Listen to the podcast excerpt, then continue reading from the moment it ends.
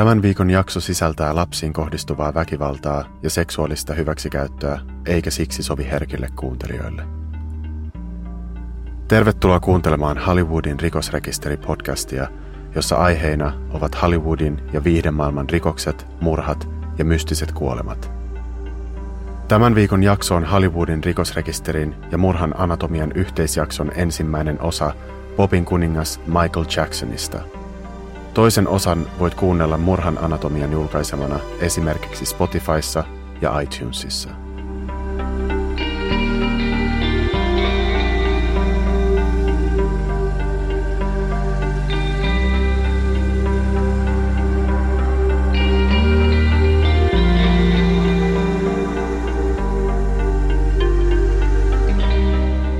Michael Joseph Jackson syntyi 29. elokuuta 1958 Indianan osavaltiossa Gary-nimisessä kaupungissa vanhemmille Catherine ja Joe Jacksonille. Äiti Catherine oli kotoisin Alabamasta ja sairastui 18 kuukauden ikäisenä polioon, jonka jäljiltä hän ontui huomattavasti. Nuorena tyttönä Catherine opetteli soittamaan pianoa ja klarinettia ja unelmoi country-artistin urasta, mutta pettyi pian huomattuaan – että 1900-luvun ensimmäisellä puoliskolla ei mustille country-laulajille ollut kysyntää. Catherine Jackson oli harras Jehovan todistaja ja kasvatti myös lapsensa vakaumuksensa mukaisesti. Isä Joe oli kotoisin Arkansaan osavaltiosta ja haaveili poikana nyrkkeilijän urasta, mutta joutui luopua tästä haaveestaan mentyä naimisiin Catherinein kanssa, sillä hänen täytyi elättää vauhdilla kasvava perheensä. 1950-luvun alussa myös Joe haaveili muusikon urasta ja toimi kitaristina The Falcons-nimisessä blues-yhtyeessä, mutta yhtye hajosi nopeasti ja sen myötä myös Joan muusikon ura. Kaiken kaikkiaan Catherine ja Joe Jackson saivat kymmenen lasta. Rebby, Jackie, Tito, Jermaine, Latoya, Marlon, Brandon, Michael, Randy ja Janet – Marlon ja Brandon olivat kaksosia, mutta Brandon kuoli vain päivä syntymänsä jälkeen. Catherine Joe ja heidän yhdeksän lastaan asuivat pienessä ja ahtaassa asunnossa ilman minkäänlaista omaa rauhaa ja yksityisyyttä. Kun perheen televisio hajosi, alkoivat lapset laulamaan ajankuluksi ja musikaalinen Catherine huomasi lastensa olevan lahjakkaita laulajia. Michaelin veli Tito muistelee kirjassa Michael Jackson, The Magic, The Madness, The Whole Story, miten hän, Jackie ja Jermaine salaa soittivat isänsä kitaraa tämän ollessa töissä ja että he jäivät kiinni kitaran soitosta, kun heidän äitinsä yllätti heidät. Catherine ei kuitenkaan rankaissut heitä, vaan antoi poikien jatkaa soittamista, kun Joe oli töissä. Tätä jatkui kuukausia, kunnes kitarasta katkesi kieli Tidon soittaessa sitä ja veljekset tiesivät olleensa vaikeuksissa – he piilottivat kitaran takaisin isänsä kaappiin siinä toivossa, ettei hän huomaisi katkennutta kieltä, mutta eräänä päivänä kitaran kohtalo selvisi Joelle ja tämä etsi Tidon käsiinsä. Äiti Catherine yritti vakuutella miehelleen, että hän oli antanut lapsilleen luvan soittaa kitaraa, mutta Joe ei ottanut tätä kuuleviin korviinsa ja pahoinpiteli Tidon. Kun Joe myöhemmin palasi Tidon huoneeseen tämän edelleen itkiessä sängyssään, Tido sanoi isälleen, että hän oikeasti osasi soittaa isänsä kitaraa. Joe haki kitaran, antoi sen pojalleen ja käski tätä todistamaan osaavansa soittaa sitä, ja poika teki työtä käskettyä. Hänen veljensä Jackie ja Jermaine lauloivat tämän säästäessä, ja Joe yllättyi täysin poikiensa musikaalisuudesta. Seuraavana päivänä palattuaan töistä, Joe käveli suoraan Tidon luo samalla pidellessään yllätystä selkänsä takana – Joe oli ostanut pojalleen punaisen sähkökitaran ja vihdoin koko perheellä oli jotain yhteistä, musiikki. Joan valvovan silmän alla pojat alkoivat harjoitella sekä soittamista että laulamista kolme tuntia päivässä, halusivat tai eivät, muiden lasten leikkiessä pihalla toistensa kanssa. Joe näki lapsissaan mahdollisuuden päästä pois huonoista oloista heidän kotikaupungistaan Garystä – Samaan aikaan perhe eristäytyi entistä enemmän naapureistaan ja muista kaupungin asukkaista. Heitä pidettiin kummallisina jo pelkästään siksi, että he olivat Jehovan todistajia ja nyt perhe pysytteli kaiken lisäksi visusti sisällä harjoittelemassa. Eräänä päivänä poikien harjoitellessa Catherine huomasi neljävuotiaan Michaelin matkivan isoveljensä laulamista ja esiintymistä, ja kun hänen miehensä palasi töistä, hän sanoi tälle, meillä taitaa olla uusi solisti. Michael Jackson rakasti laulamista ja tanssimista jo pienenä lapsena, ja se, että hän sai liittyä isoveljensä bändiin, oli hänelle varmasti hyvin tärkeä ja iso asia. Valitettavasti nuoren Michaelin ikä ei ollut este hänen isänsä Joan ankarille kasvatusmetodeille ja fyysiselle kurinpidolle. Michaelin ollessa kolmevuotias, Joe oli antanut hänelle piiskaa jostain tuntemattomasta syystä. Piiskan päätteeksi Michael otti kengän jalastaan ja heitti sillä isänsä, joka kuitenkin ehti väistää ja kenkä lensi hänen ohitseen. Tämä sai Joan raivon valtaan ja Michaelin veljen Marlonin mukaan hän roikutti kolmevuotiaasta Michaelia jalasta ja löi häntä useasti selkään ja takapuoleen Michaelin huutaessa ja itkiessä hysteerisesti.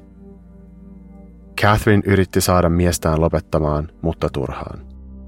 Lopulta kun Joe hellitti otteensa Michaelista, hän juoksi huoneeseensa ja huusi isälleen, minä vihaan sinua.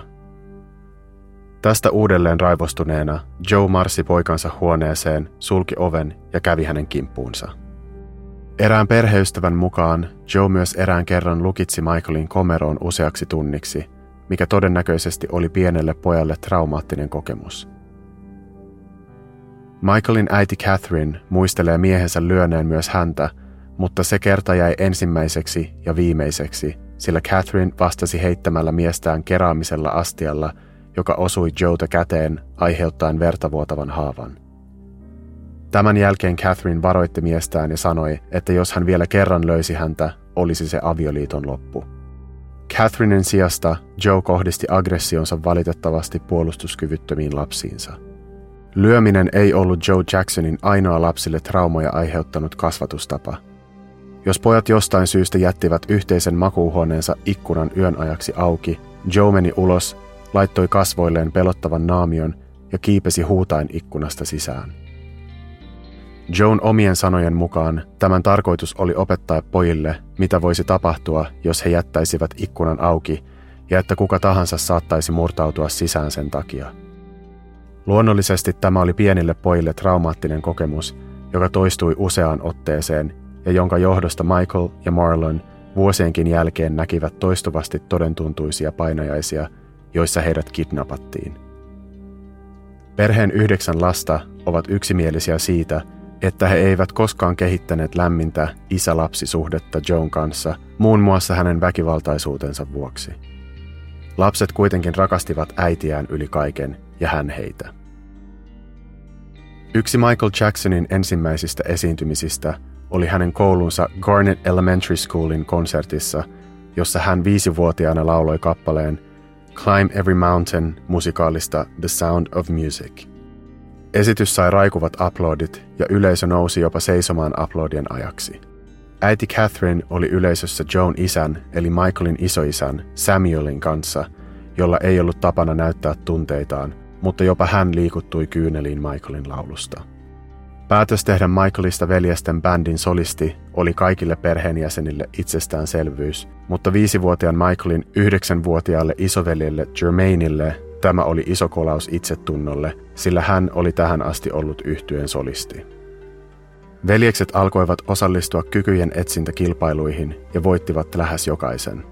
Isä Joe alkoi panostaa entistä enemmän lapsiinsa ja osti kalliita soittimia ja muita musiikkivälineitä siitä huolimatta, että perhe eli köyhissä oloissa.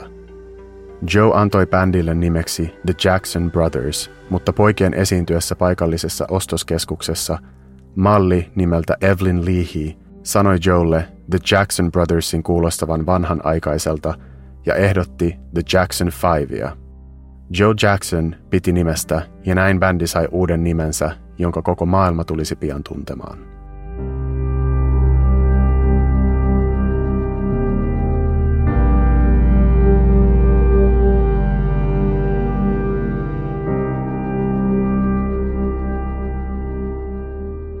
The Jackson Five kierteli ympäri Yhdysvaltoja esiintymässä kilpailuissa ja yökerhoissa, ja näillä matkoilla Joe Jacksonin kyseenalaiset kasvatusmetodit saivat jatkoa. Hän nimittäin vei nuoret poikansa, mukaan lukien yhdeksänvuotiaan Michaelin, strippiklubeille. Tällainen ympäristö oli nuorille pojille täysin epäsopiva ja antoi heille erittäin vääristyneen kuvan naisista ja seksuaalisuudesta. Epäsopivan ympäristön lisäksi tämän täytyi olla pojille hämmentävää, sillä poikien äiti Catherine oli tiukasti sitä mieltä, että seksi ennen avioliittoa oli syntiä ja seksuaalisuus ylipäätään oli tabu Jehovan todistajille. Pojat siis löysivät itsensä tilanteesta, jossa heidän isänsä käytännössä pakotti heidät käyttäytymään äitinsä arvojen ja sääntöjen vastaisesti, mikä varmasti oli heistä hämmentävää. Joe myös petti Catherinea avoimesti poikiensa nähden heidän asuessaan hotelleissa, ja tämä asetti pojat kummalliseen ja hämmentävään asemaan, mutta he eivät koskaan kertoneet äidilleen, mitä hotelleissa tapahtui. The Jackson Five sai ensimmäisen levytyssopimuksensa vuonna 1967 Steeltown Recordsilta.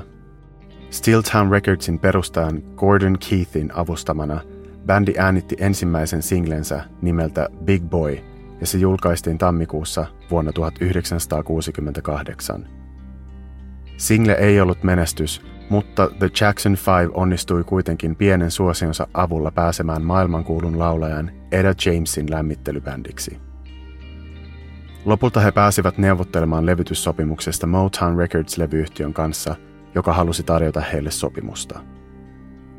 Ongelmaksi muodostui kuitenkin jo voimassa oleva sopimus Steeltown Recordsin kanssa, ja tästä alkoi levyyhtiöiden kädenvääntö yhtyeen tulevaisuudesta – Lopulta Motown Records onnistui suostuttelemaan Steeltown Recordsin luopumaan levytyssopimuksestaan The Jackson Fivein kanssa päästyään yhteisymmärrykseen korvauksista.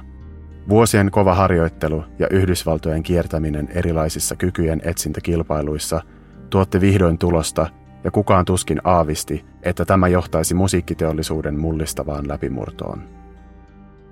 Lokakuussa vuonna 1969 The Jackson Five julkaisi kappaleen nimeltä I Want You Back, joka singahti nopeasti Yhdysvaltojen lista ykköseksi ja kappale menestyi myös Euroopassa.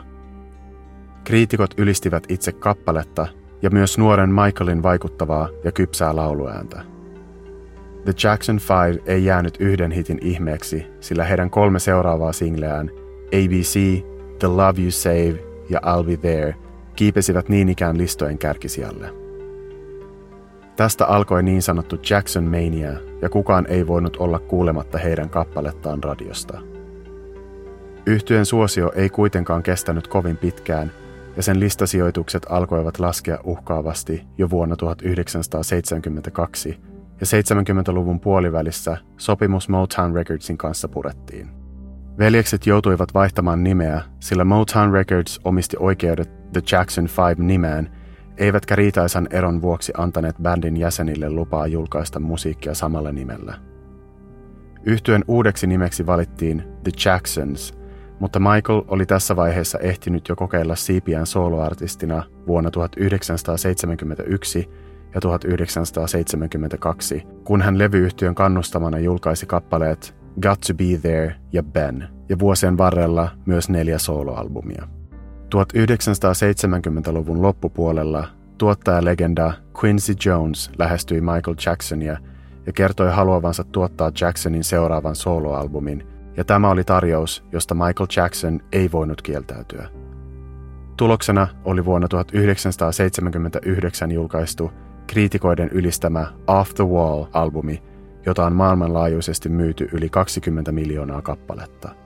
The Jackson Fivein ja Michaelin solouran tuoma menestys tarkoitti myös yleisön valtavaa kiinnostusta Michael Jacksonia kohtaan, eikä hän muiden julkisten tavoin välttynyt hänen yksityiselämänsä riepottelusta mediassa.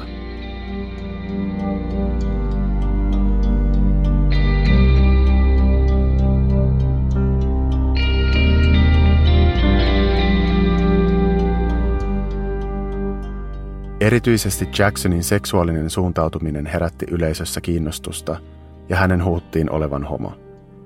Syynä tähän oli muun muassa Jacksonin hempeä puhetyyli ja ääni. Jatkuvat huhut hänen seksuaalisesta suuntautumisestaan olivat Michaelille erityisen hankalia käsiteltäväksi hänen Jehovan todistajataustansa vuoksi, sillä homoseksuaalisuuteen ei Jehovan todistajien keskuudessa suhtauduttu suopeasti päinvastoin, homoseksuaalisuus oli erittäin suuri tabu ja synti, eikä homoseksuaalisuus 1970-luvun Yhdysvalloissa ylipäätään ollut hyväksyttyä kansankeskuudessa. Homo tai ei, pelkästään huhut siitä saattoivat olla hyvin vahingoittavia muusikolle, jota nuoret tytöt ihailivat ja josta he haaveilivat. Näiden huhujen lisäksi teini-ikäinen Jackson oli entistä tietoisempi ulkonäöstään ja ei pitänyt itseään hyvännäköisenä. Erityisesti hänen ihon värinsä ja leveä nenänsä olivat hänen suurimmat epävarmuutensa, eikä hän koskaan tulisi pääsemään eroon ulkonäköpaineistaan ja epävarmuuksistaan. Michael Jackson oli lapsesta asti inhonnut leveää nenänsä, eikä asiaa helpottanut se, että Michael ja hänen nenänsä olivat jatkuvasti hänen veljensä ivailun kohteena. Hän oli vuosia haaveillut nenäleikkauksesta, mutta pelottava operaatio oli kuitenkin ollut liian suuri kynnys ylitettäväksi. Kenties kohtalo puuttui peliin, tai kyseessä oli yksinkertaisesti lipsahdus, mutta Jackson kompastui tanssiharjoituksissa, kaatui ja mursi nenänsä. Tästä johtuen nenäleikkaus oli väistämätön ja Off the Wall-levyn kannessa Michael Jacksonin ensimmäisen nenäleikkauksen tulos on kaikkien nähtävillä.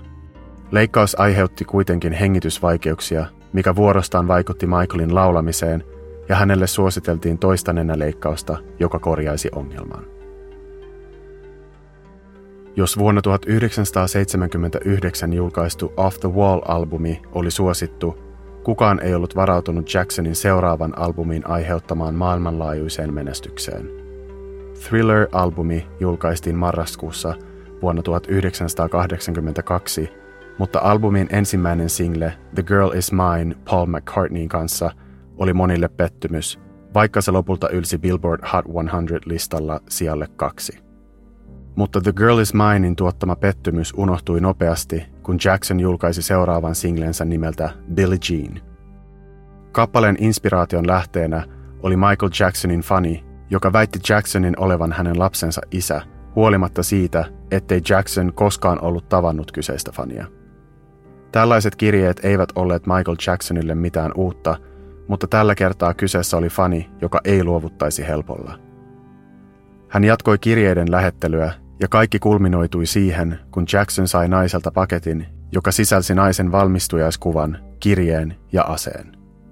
Kirjeessä nainen sanoi, että jos he eivät voisi olla yhdessä tässä elämässä, ehkä he voisivat olla yhdessä kuoltuaan. Samassa kirjeessä hän ohjeisti Michaelia ampumaan itsensä tiettynä päivänä tiettyyn kellon aikaan ja sanoi myös itse tekevänsä samoin tapettuaan ensin lapsensa. Luonnollisesti tämä järkytti Michael Jacksonin, mutta hänen perheenjäsentensä ja varsinkin äitinsä kauhuksi hän kehysti paketissa olleen valmistujaiskuvan ja ripusti sen ruokailuhuoneensa seinälle. Hän sai myös myöhemmin kuulla, että kyseinen fani oli viety psykiatriseen sairaalaan, jossa hän nyt sai hoitoa. Thriller-albumin nimikkokappale ja sen musiikkivideo sai ihmiset ympäri maailmaa sekoamaan, ja tämä johti muun muassa siihen, että suosittu MTV-kanava joutui näyttämään Jacksonin musiikkivideoita, mikä oli harvinaista, sillä kanava ei suosinut mustia artisteja. Tämä myös johti siihen, että kysynnän vuoksi myös moni muu musta artisti sai Michael Jacksonin vanavedessä musiikkivideonsa pyörimään kyseisellä kanavalla. Jacksonin musiikki, menestys ja esiintymiset eivät olleet ainoa syy siihen, miksi ihmiset puhuivat hänestä taukoamatta. Osa syy tähän oli Michaelin jälleen kerran muuttunut ulkonäkö. Off the Wall-albumin ja Thriller-albumin kansissa esiintyvät miehet näyttivät enemmänkin veljeksiltä kuin samalta henkilöltä, vaikka albumien välillä vierähti vain kolme vuotta. Thriller-albumia on tähän päivään mennessä myyty yli 60 miljoonaa kappaletta, ja näillä luvuilla se on myös maailman eniten myyty albumi kautta aikojen. Albumin menestyksellä oli kuitenkin hintansa. Michael oli yhä aktiivinen Jehovan todistaja ja uskonnolle tyypilliseen tapaan myös hän kiersi ovelta ovelle Vartiotornilehden kanssa kertomassa uskonnostaan. Tämä herätti huomiota ovensa avanneiden ihmisten keskuudessa, eikä moni voinut uskoa silmiään nähdessään maailmankuulun Michael Jacksonin seisovan heidän ovensa takana. Aktiivisuudestaan huolimatta Jehovan todistajien keskuudessa kävi kohina Jacksonin uuden musiikkivideon Thrillerin vuoksi. Kyseisessä 14-minuuttisessa musiikkivideossa nähdään muun muassa zombeja, ihmissusia ja monien uskontojen edustajat kokivat videon mainostavan satanismia ja okkultismia – ja niin kokivat myös Jehovan todistajat. Tämä oli lähellä johtaa siihen, että Michael erotettiin Jehovan todistajien yhteisöstä. Tästä kauhistuneena Michael otti yhteyttä levyyhtiönsä ja Thriller-videon ohjaajaan ja vaati, että nauhat tuhottaisiin, mutta kun tähän ei suostuttu, oli seuraava ehto, että videon alkuun laitettaisiin varoitus, josta kävisi ilmi, että video ei millään tavalla kuvasta Michael Jacksonin elämänkatsomusta. Videon alussa on tänäkin päivänä nähtävissä seuraava varoitus. Due to my strong personal convictions, I wish to stress that this film in no way endorses a belief in the occult. Michael Jackson.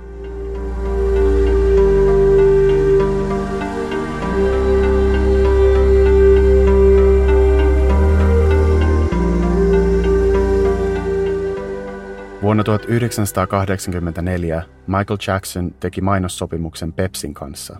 Hän ei itse ollut sopimuksesta kovin innoissaan, sillä Quaker Oats Company oli tarjonnut 40 prosenttia suuremman summan Michaelin esiintymisestä heidän mainoksessaan. Michaelin äiti Catherine kuitenkin sai suostuteltua Michaelin pitämään kiinni sopimuksestaan Pepsin kanssa, ja näin mainoksen valmistelut alkoivat. Michael ei kuitenkaan henkilökohtaisella tasolla edelleenkään halunnut tehdä mainosta ja sanoi, ettei hän uskonut kampanjaan ja että sen vuoksi siitä ei seuraisi mitään hyvää. Tästä huolimatta mainoksen kuvaussuunnitelmat etenivät vauhdilla ja kuvauspäivä saapui. 27. tammikuuta vuonna 1984 3000 ihmisen yleisö odotti Shrine Auditoriumissa Los Angelesissa, jossa Pepsin mainos kuvattaisiin – ja jossa The Jacksons esittäisi Billie Jean kappaleen mainosta varten uudelleen sanoitetun version nimeltä You're a Whole New Generation. Monen tunnin harjoittelun jälkeen, noin kello 18.30, kamerat käynnistettiin ja mainoksen kuvaukset alkoivat. Michael Jackson käveli alas korokkeelta, niin kuin hän oli tehnyt lukuisia kertoja samana päivänä harjoitusten aikana, samaan aikaan kun upea valoshow käynnistyi. Michaelin yhä kävellessä korokkeelta alas kohti lavaa Savupommi ja pyrotekniikka käynnistyivät liian aikaisin, Michaelin ollessa liian lähellä. Videolla Michael jatkaa esiintymistä ja kävelyä alaspäin, samalla kun hänen hiuksensa ovat ilmiliekeissä, eikä hän moneen sekuntiin näytä huomaavan mitään.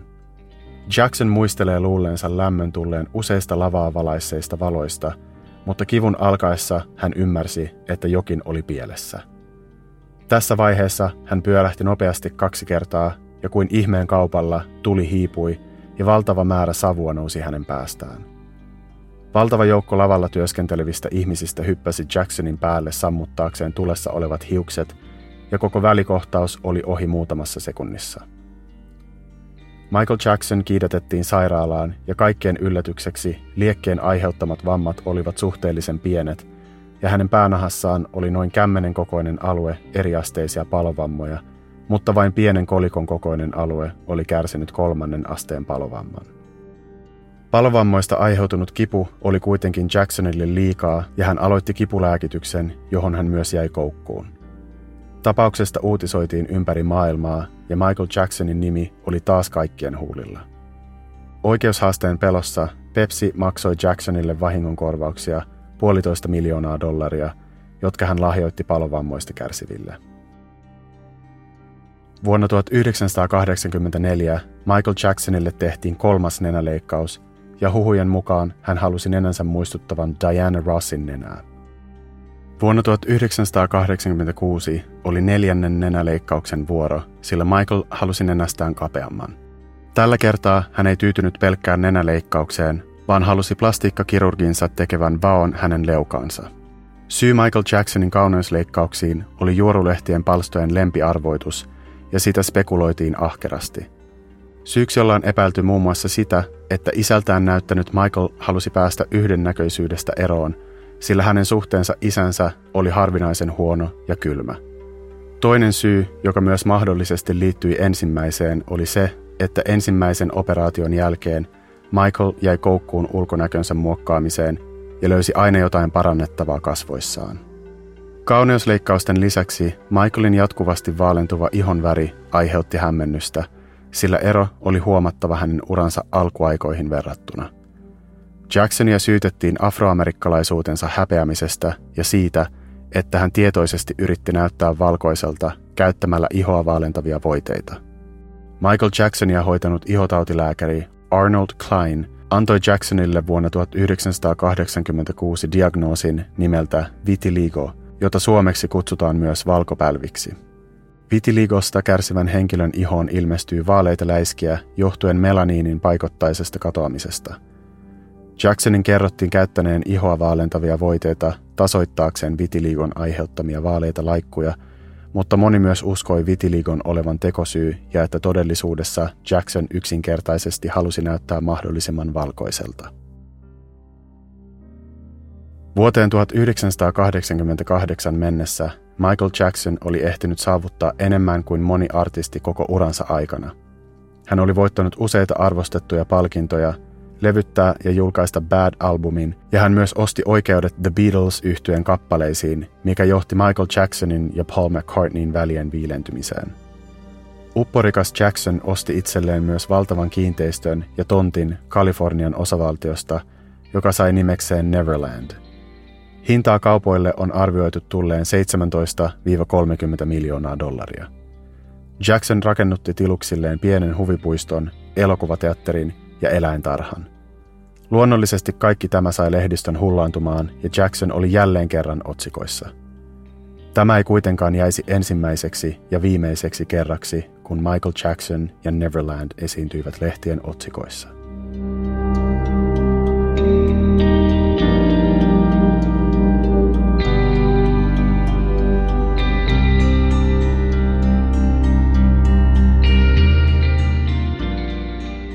Vuonna 1993 Michael Jacksonia syytettiin ensimmäistä kertaa lapsen seksuaalisesta hyväksikäytöstä. Kyseessä oli 13-vuotias Jordan Chandler, jonka mukaan hän ja Jackson olivat suudelleet, masturboineet ja harrastaneet suuseksiä. Michael Jackson kuitenkin kielsi nämä väitteet jyrkästi ja väitti Jordanin isän olleen hänen rahojensa perässä. Jacksonin Neverlandin kodissa tehtiin kotietsintä ja poliisit löysivät kirjoja, joissa oli kuvia nuorista pojista joko alasti tai lähes alasti, mutta ne eivät kuitenkaan olleet lainvastaisia, eikä Jacksonia vastaan lopulta nostettu mitään syytteitä. Tapaus kuitenkin järkytti Jacksonia niin paljon, että hänen kipulääkkeiden väärinkäyttönsä yltyi, ja tämä kaikki johti lopulta siihen, että hänen Dangerous-albuminsa julkaisun jälkeisen kiertueen loput keikat peruttiin. Samana vuonna Michael Jackson kosi Elviksen tytärtä Lisa Marie Presleytä, ja tämä tuomittiin laajalti PR-tempuksi, jotta ihmiset unohtaisivat Jacksonista julkisuuteen vuotaneet pedofiilihuhut. Pari todella avioitui monen yllätykseksi vuonna 1994, mutta avioliitto päättyi jo vuonna 1995. Pedofiilihuhuista huolimatta Michael Jackson hallitsi myyntitilastoja ja hänen kiertueensa, albuminsa – ja musiikkivideonsa olivat jättimenestyksiä ympäri maailmaa. Tämän lisäksi hänen jatkuvasti muuttuva ulkonäkönsä, ujokäytöksensä ja jatkuvat skandaalit johtivat siihen, että Jackson oli samaan aikaan sekä vihattu että rakastettu. Vuonna 1996 Michael Jackson shokerasi faninsa jälleen menemällä naimisiin yleisölle täysin tuntemattoman naisen Debbie Rowan kanssa – Rowe työskenteli Jacksonin ihotautilääkärin Arnold Kleinin vastaanotolla, jossa he myös tapasivat. Jos tämä ei nostattanut kulmakarvoja, niin seuraava tapahtuma taatusti teki niin.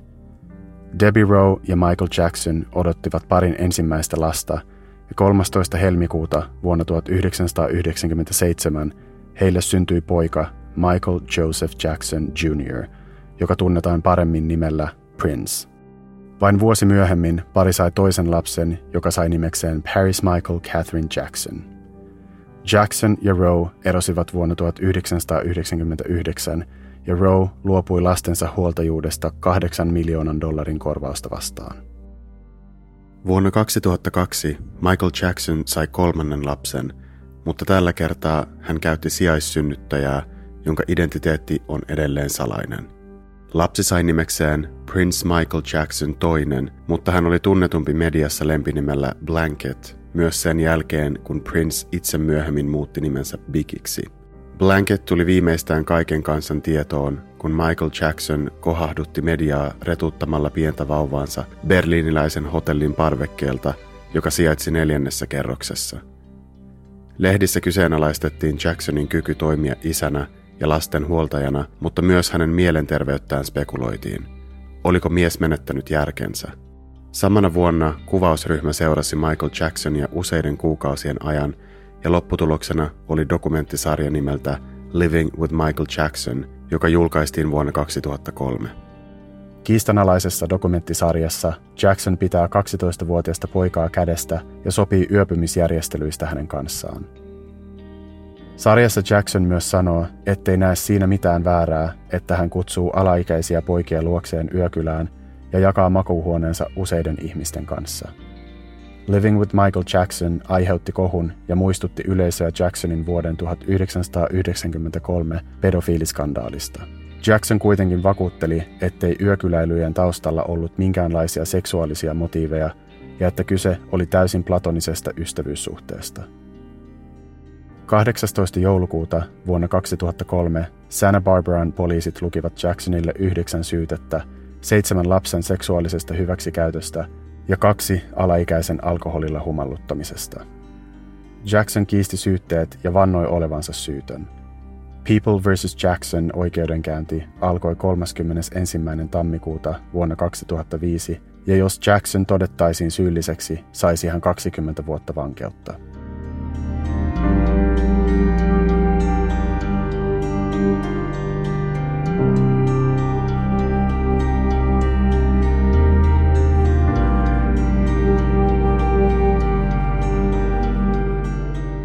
Oikeudenkäynnillä oli erittäin negatiivinen vaikutus Jacksonin sekä fyysiseen että psyykkiseen hyvinvointiin.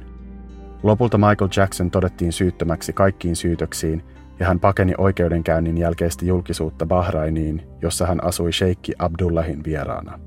Michaelin veli Jermaine Jackson on myöhemmin kertonut, että he olisivat lähettäneet Michaelin Bahrainiin myös jos hänet oltaisiin todettu syylliseksi, sillä Bahrainilla ei ollut luovutussopimusta Yhdysvaltojen kanssa – eivätkä Yhdysvaltojen viranomaiset olisi pystyneet vangitsemaan Jacksonia. Oikeudenkäynnin jälkeen Michael Jacksonin tähti alkoi himmetä todenteolla ja hänen uransa oli vaarassa tuhoutua täysin. Vuonna 2006 Michael Jackson oli suurissa taloudellisissa vaikeuksissa ja tämän vuoksi hän joutui luopumaan Neverland-talostaan. Taloudellisten vaikeuksien lisäksi Jackson oli vaikeuksissa musiikillisesti – hän ei tuntunut löytävän sopivaa levyyhtiötä tukemaan hänen uraansa, eikä hän ollut julkaissut uutta musiikkia vuonna 2001 julkaistun Invincible-albumin jälkeen. Vuonna 2009 Michael Jackson kuitenkin löysi ratkaisun hänen taloudellisiin ja musiikillisiin vaikeuksiinsa. Hän järjesti valtavan lehdistötilaisuuden Lontoossa, jonne tuli fanien lisäksi 350 journalistia useista eri maista – Jackson ilmoitti kymmenenpäiväisestä jäähyväiskiertueestaan nimeltä This is it, joka järjestettäisiin Lontoossa O2-areenalla. Jackson ei ollut ollut kiertueella vuoden 1997 jälkeen, eikä julkaissut uutta musiikkia vuoden 2001 jälkeen, mutta jäähyväiskiertueen lippujen ennakkomyynti räjähti käsiin ja 24 tunnin sisällä lähes miljoona fania yritti varata itselleen lipun. Arviointien mukaan 10 päivän jäähyväiskiertue olisi tuottanut Jacksonille noin 80 miljoonaa dollaria. Kaikkien yllätykseksi Jackson ilmoitti lisäävänsä hurjat 40 lisäpäivää kiertueeseensa, ja vaikka ihmiset olivat uutisesta innoissaan, moni ihmetteli, miten langanlaiha ja muutenkin fyysisesti huonossa kunnossa oleva 50-vuotias Jackson selviäisi 50-päiväisestä kiertueesta ottaen huomioon pelkästään Jacksonin erittäin vaikeat ja haastavat koreografiat. Huoli Jacksonin terveydestä osoittautuisi pian oikeaksi, kun koko maailma järkyttyisi seuraavasta Michael Jacksoniin liittyvästä uutisesta. Jos haluat kuulla, mitä tapahtui seuraavaksi, voit kuunnella jakson toisen osan Murhan anatomia podcastista, joka löytyy kaikilta yleisimmiltä podcast-alustoilta, kuten Spotifysta ja iTunesista.